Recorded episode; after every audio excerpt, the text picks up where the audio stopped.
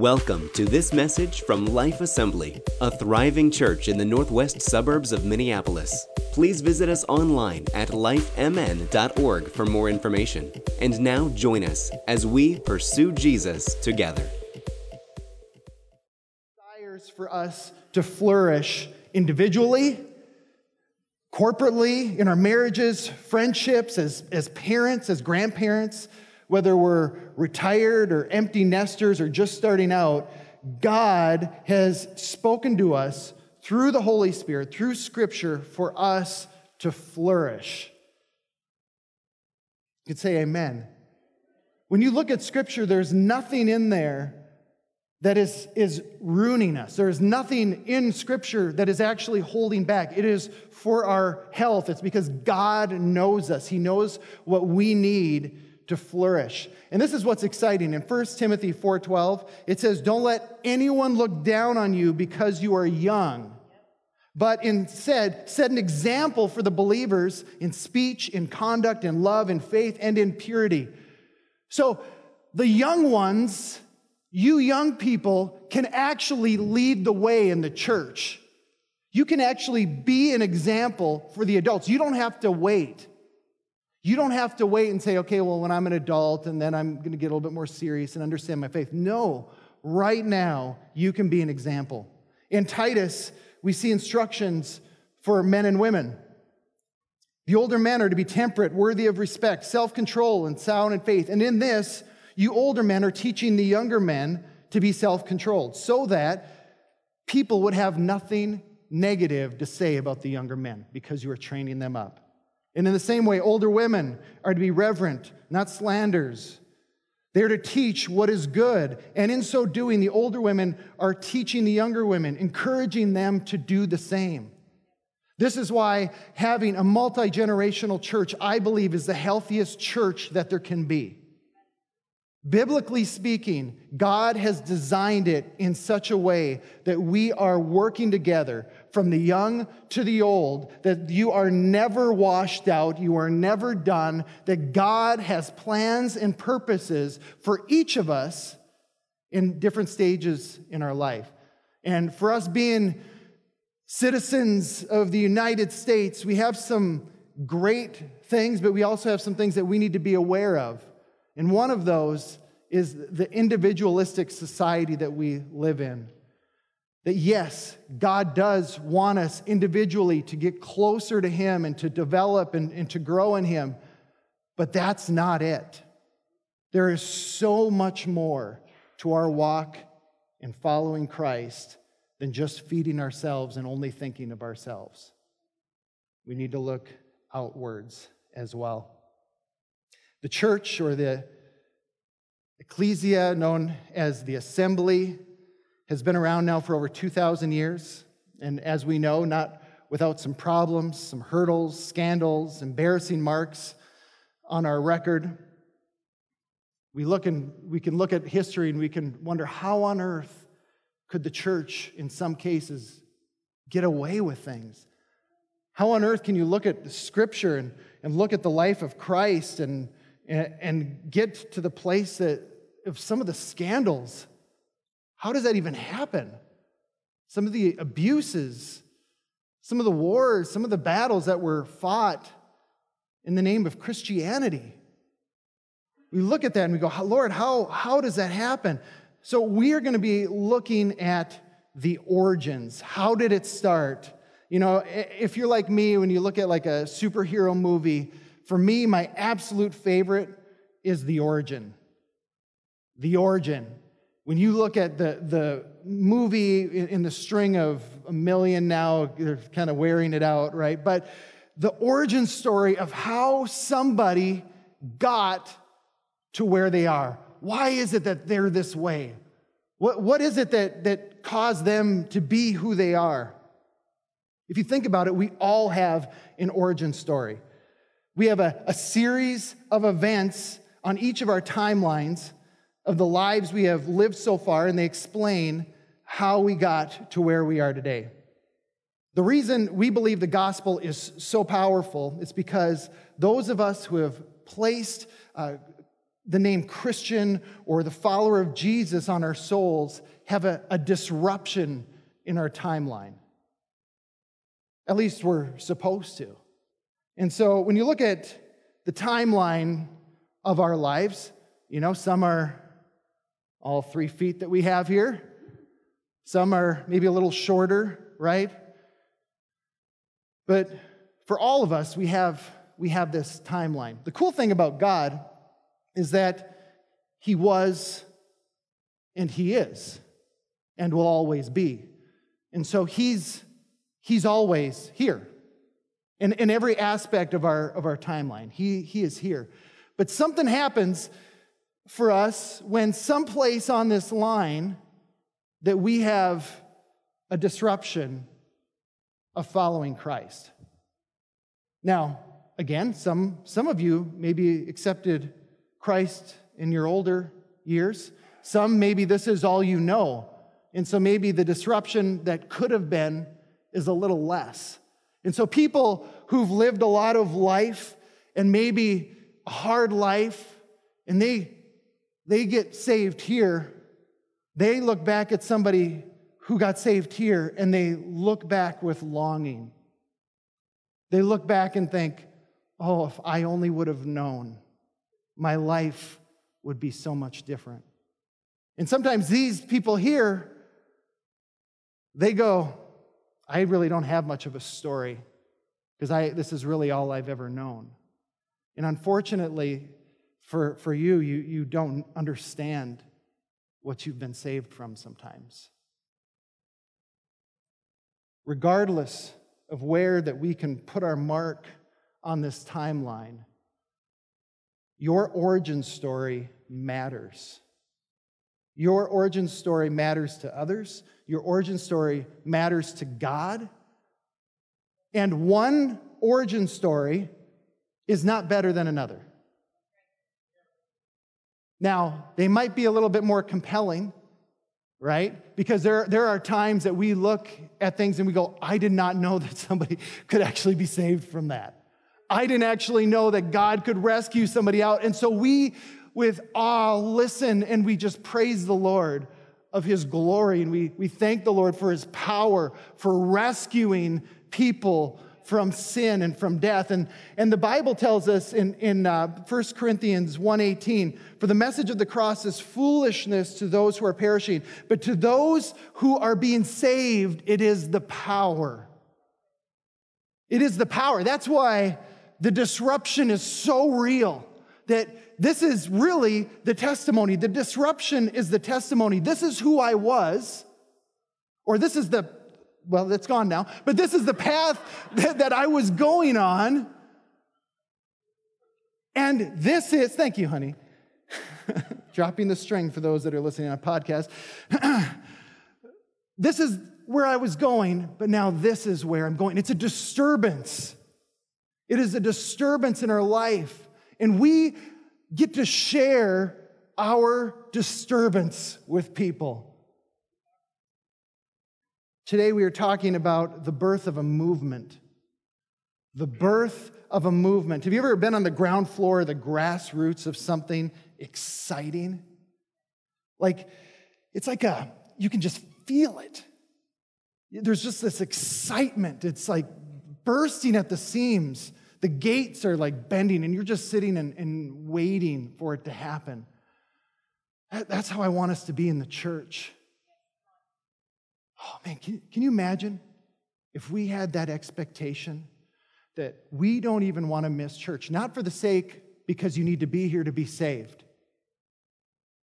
but because you have an expectation that God is going to do something miraculous, yes, and that people's disturbance is going to start. People are going to start getting saved. People's lives are going to just have the uh, this disturbance that we get to celebrate and look. I, I for many years, because uh, of where I had worked, I had gone through the city of Delano, and the river there is known for its flooding. And I remember times I would drive by, and then I would do a quick U-turn, and I would come back around, and I would go on this little city front, and I would just sit there and watch the bridge, and the water hitting it with such power and force. The rule of the water was mesmerizing. It's like you you you feel like if, if you just take your eyes off of it, that like you're gonna miss something. Like you're just waiting for the bridge to just go, and then when you gain enough, you know, courage, you kind of go up on the bridge and you're like, this is crazy.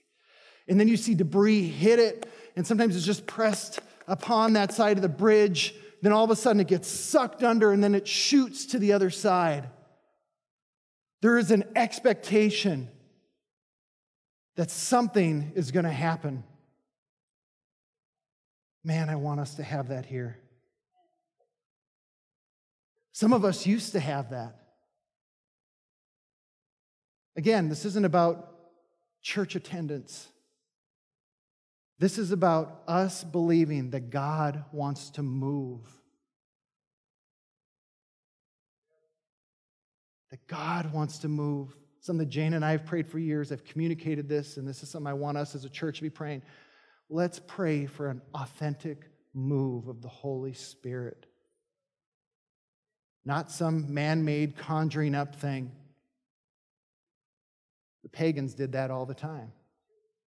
Jumped around, cut themselves, did a lot of funny dances. Elijah made fun of them. An authentic move of the Holy Spirit. Would you start praying that with me? Would you start saying, Lord, I am believing for a move in this place. I am praying that God will reignite some passion in us, that we will be reignited to what He has called us to. Or maybe you need to hear for the very first time in your life that God has a call and He has purposes on your life. Are you willing to answer them? You were designed more for more than a nine to five job. You were designed more than the job that you had or have, for the family that you have. You were designed for more. And I want you to start believing it. The message of Christ is old, but the means of how we communicate the message of love and hope doesn't have to be old.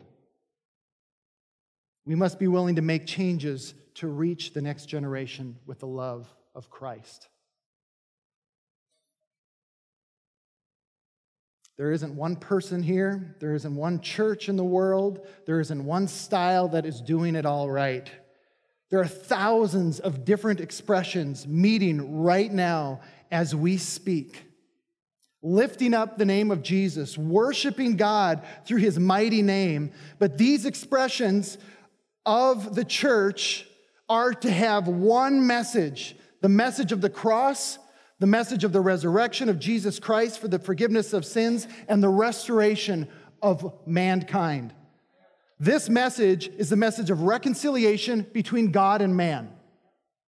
This message has to be the same. There is no room. There is no room for anything else. If we veer away from this, we have no reason to meet here at all. But the purposes and the way that we get to this message or communicate this message or talk to different people, it can change. It can be different. And you know what? We need to be able to celebrate those differences.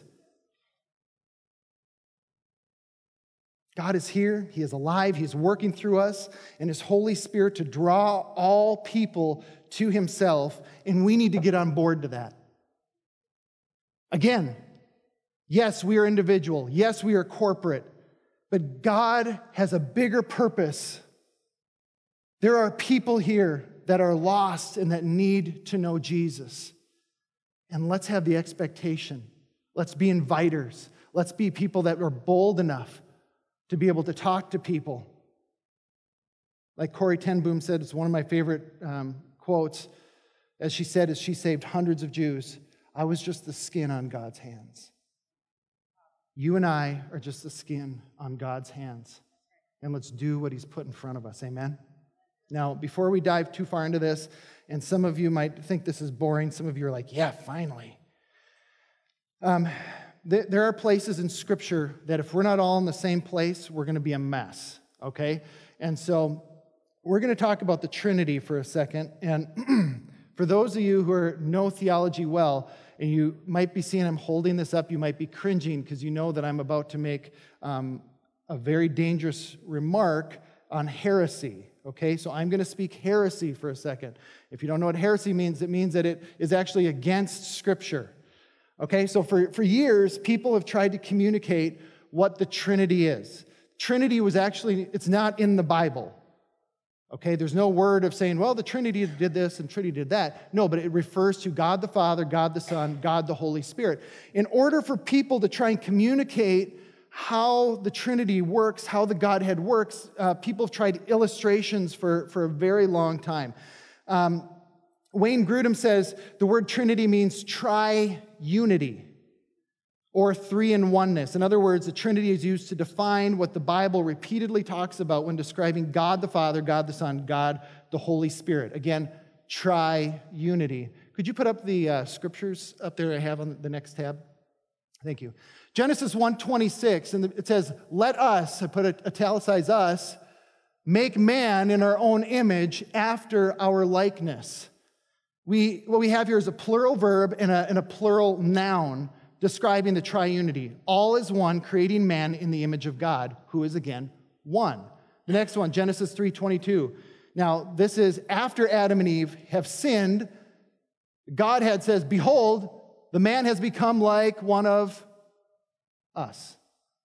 Genesis eleven seven, come, let us go down and confuse their languages. This is in the Tower of Babel.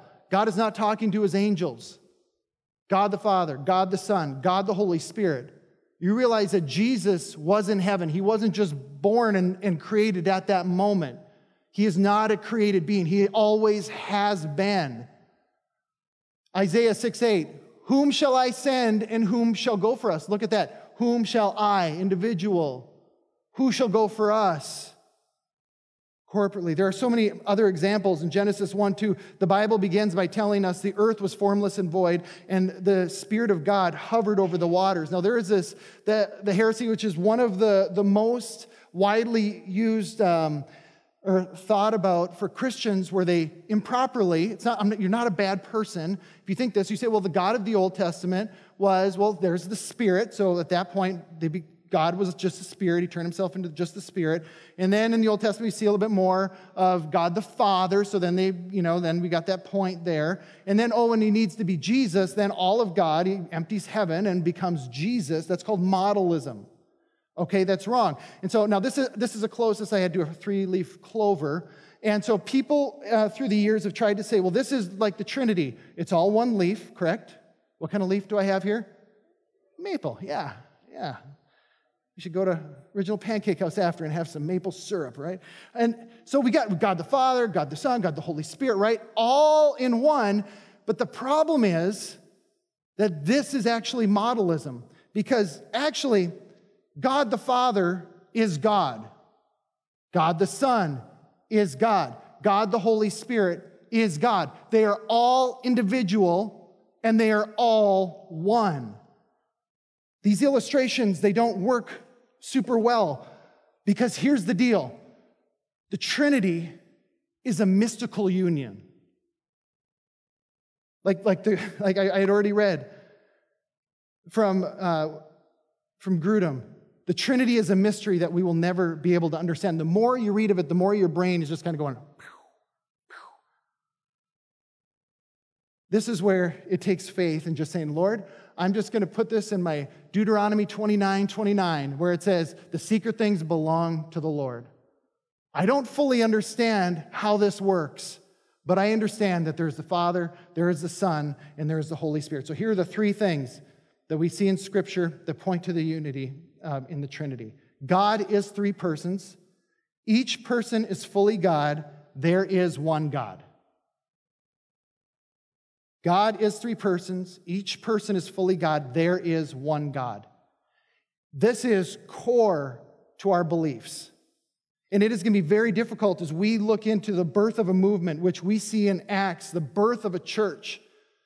I was going to say overnight, but really it was just in the morning.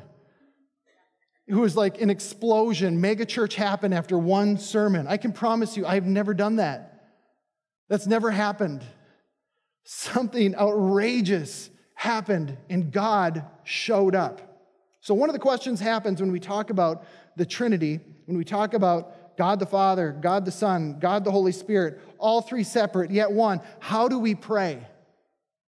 How do we pray? Well, thank you. That's a great question.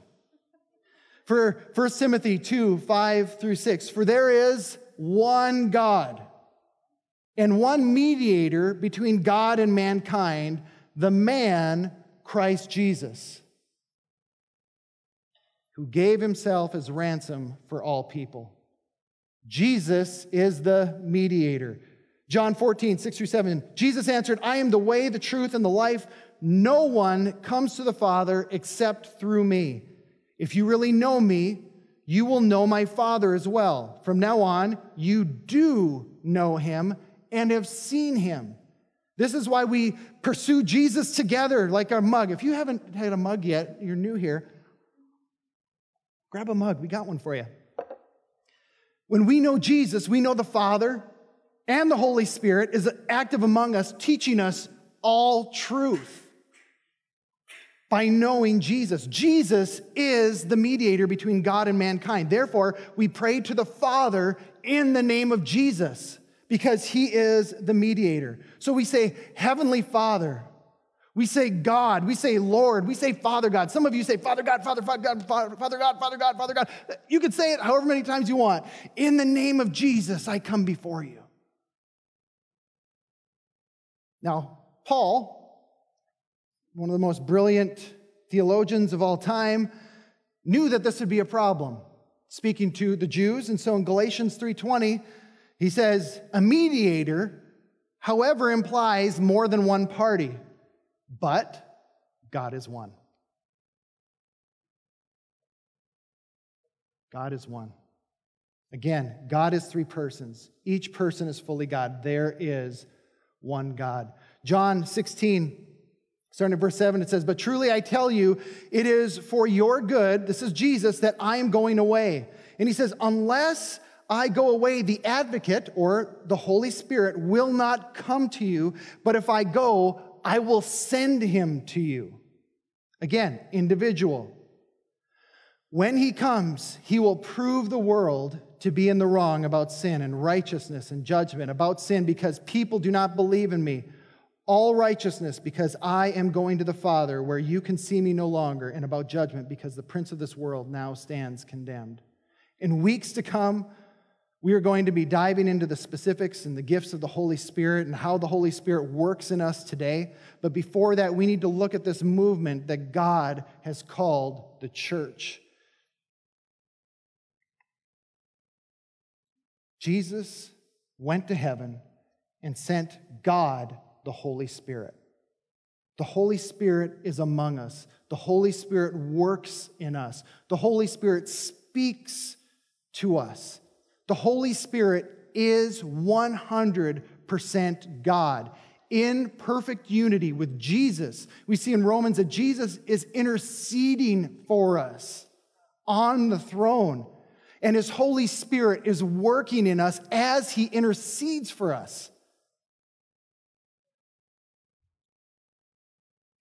God is three persons. Each person is fully God. There is one God. This is a mystical union. It is consistent throughout all of Scripture. Jesus left so the Holy Spirit could come, still one hundred percent God. He is among us today. So we are going to find, as we look at the birth of this movement called the church, you are, you should see that we have to understand this. When you look in the book of Acts, if we do not understand this, we will have an improper idea of who God is and how he works. Acts chapter one, we see preparation, we see equipping. The disciples were waiting. There's anticipation of the arrival. The gates are, are going to explode. They know that there's an arrival going to happen. This is Acts chapter one. And then Acts chapter two, the Holy Spirit arrives at like nine in the morning. The gates have been released. The Holy Spirit is poured out. Now the disciples, instead of being equipped, they're now empowered by the Holy Spirit. Instead of waiting, they're now being sent out. This is the birth of the church. Thousands of people coming to Christ. We will be dividing or, or diving into to Acts in the next couple weeks. And but Acts is actually action. There, there are acts that are happening through this entire thing that are meant for us today. And I believe for us, we need to be reminded that God is not dead. We need to be reminded that God still desires to move. He still heals. He still pulls people out of the mire and out of the clay and pulls them out and rescues them and restores them. And some of us need to have that Holy Spirit breathed into us once again. There's this famous theologian named N T Wright, and he's written an obscene number of books, and if you've ever tried to read his books, you just never mind. It's ridiculous. And uh, he's a highly regard, re- regarded uh, voice in New Testament theology and the Pauline literatures. And he, he wrote in the, the New Testament and the people of God, he, he identifies problems with how we today glorify much of the early church. And I'm one who, who does this as well. And, and what he says is, it's not that it's wrong, but he points out that we, we really have um, a limited amount of understanding. There's, there's a, we have the Gospels, and there's um, some historical things about that century, but there's really not a whole lot. And so what happens is, is we bring in our, our world views. And we have, we have different world views here today. And so what we do is, is we read the Gospels and, and we, okay, this is the birth, this is how things are supposed to be. And because there's so many holes in what we're reading, because, you know, it's you, we would be reading for forever, that we, we kind of create and we fill in spaces by our own perspectives and, and worldviews. So a worldview um, defined by N T Wright is the basic stuff of a human existence, the lens through which the world is seen, the blueprint for how one should live it, and above all, the sense of identity and place uh, which enables human beings to be what they are. All cultures produce and maintain symbols. They can often be identified when challenging them produces anger and fear. Have you ever been in a place where somebody challenges you or they want to change something and you feel anger and fear coming up inside? You can't do that. Why? They're challenging your worldview. If you've ever been overseas and like, why do you do it that way? You're doing it all wrong. What do you mean you're having a sandwich, an open-faced sandwich in the morning? You can't do that. Where's the other piece of bread? It has to go on the top. You know, your worldview is, is different. The birth of this movement started out is a tiny Jewish sect that virtually over, not night, the morning, exploded. And it exploded with people from all sorts of cultures. nine a.m., we're Jews. nine fifteen, we've got three thousand people from all over the known world. We have a mess. My identity is now shredded because everything they knew was in the Jewish context. And so now you start reading through the New Testament through that lens, and now you're reading through all these people saying, well, what do we do about this? And what do we do about this law? And what do we do about this? They're, the Holy Spirit's following, following on them in the same way, and they're, they're doing it too. Well, they can't do that because they don't eat like us. This isn't right. And we do the same. We do the same thing, not on purpose. You're not wrong. Again, same message, same message. But we have a lot of people that we need to reach, and we need to be creative, and we need to try things out to be able to reach people with the love of Christ.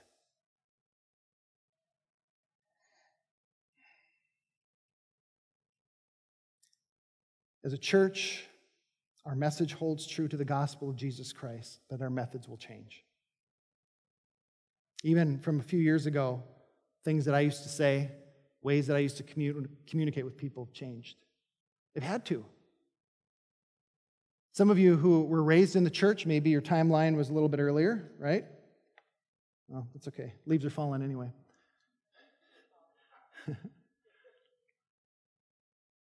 This is, this is, you know, maybe you've heard just outlandish things. You think about the way that preachers used to talk about females.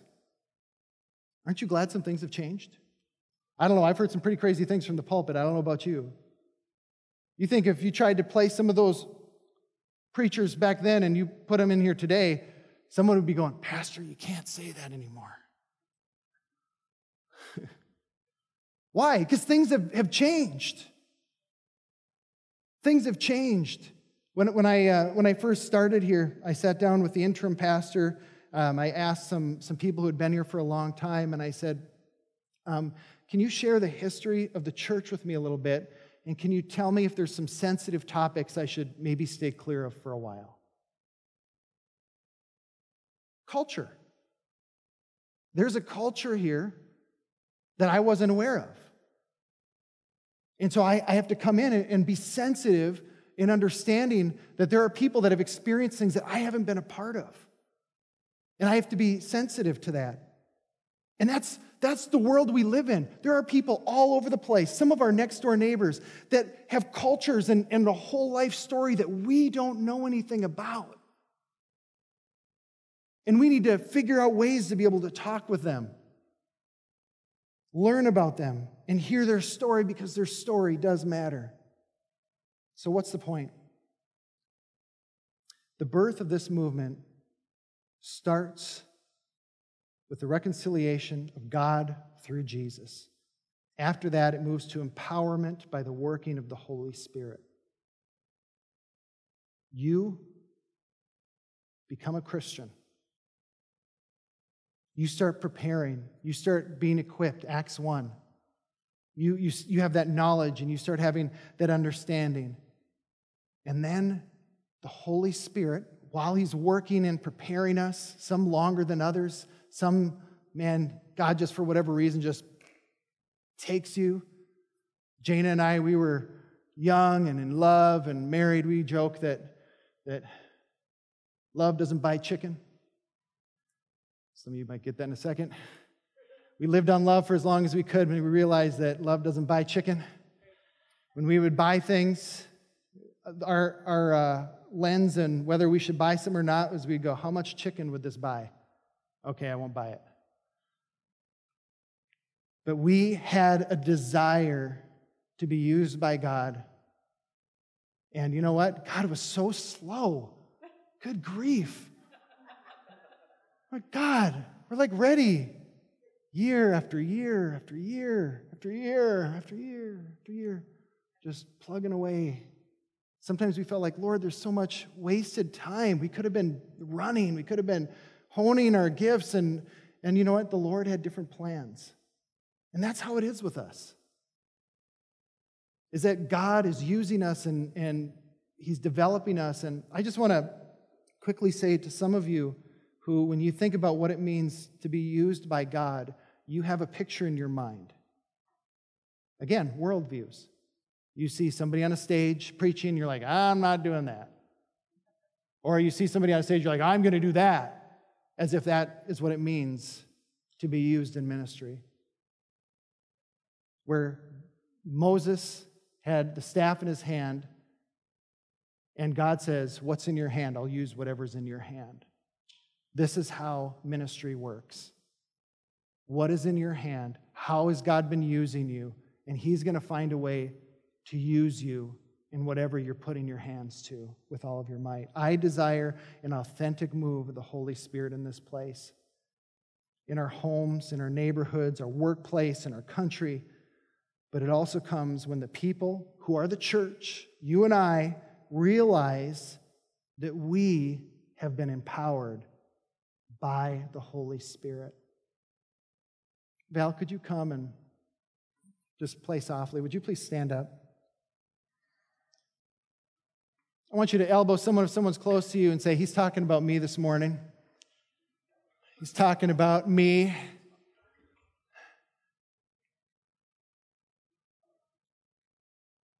You just want to play softly. I am praying that God will reignite some passions in this place. I am praying that God is going to reignite to some hopes and some dreams and what He has called you to. I am praying that God is going to reignite a passion for you, that you are going to start going, Lord, I have an expectation that you are going to do something. In this place, sure. Yeah, we want that, right? But where you're at. So here's how we're going to end today.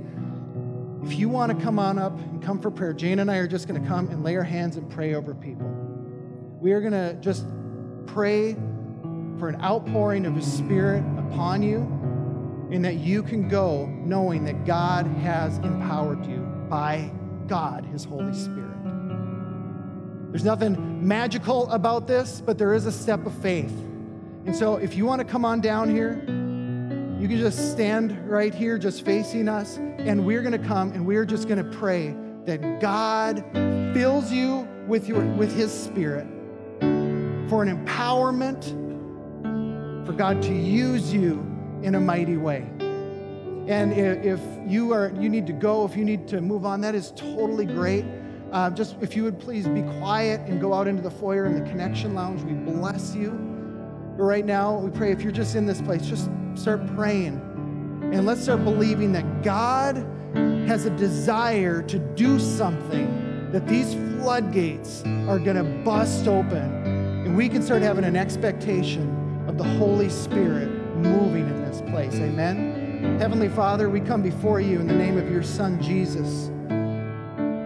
Lord, we see the desire that you've put in the hearts of your people to move and to be empowered. Heavenly Father, we pray for a movement in this place. We pray for a movement in the hearts of your people. Lord, you said in, in Acts one eight, but you will receive power when the Holy Spirit comes on you, and you will be my witnesses. Lord, your Holy Spirit was designed to give power for boldness. We just ask that it comes in your holy name, we pray. You've been listening to a message from Life Assembly. Connect with us online at life m n dot org. And thanks for listening.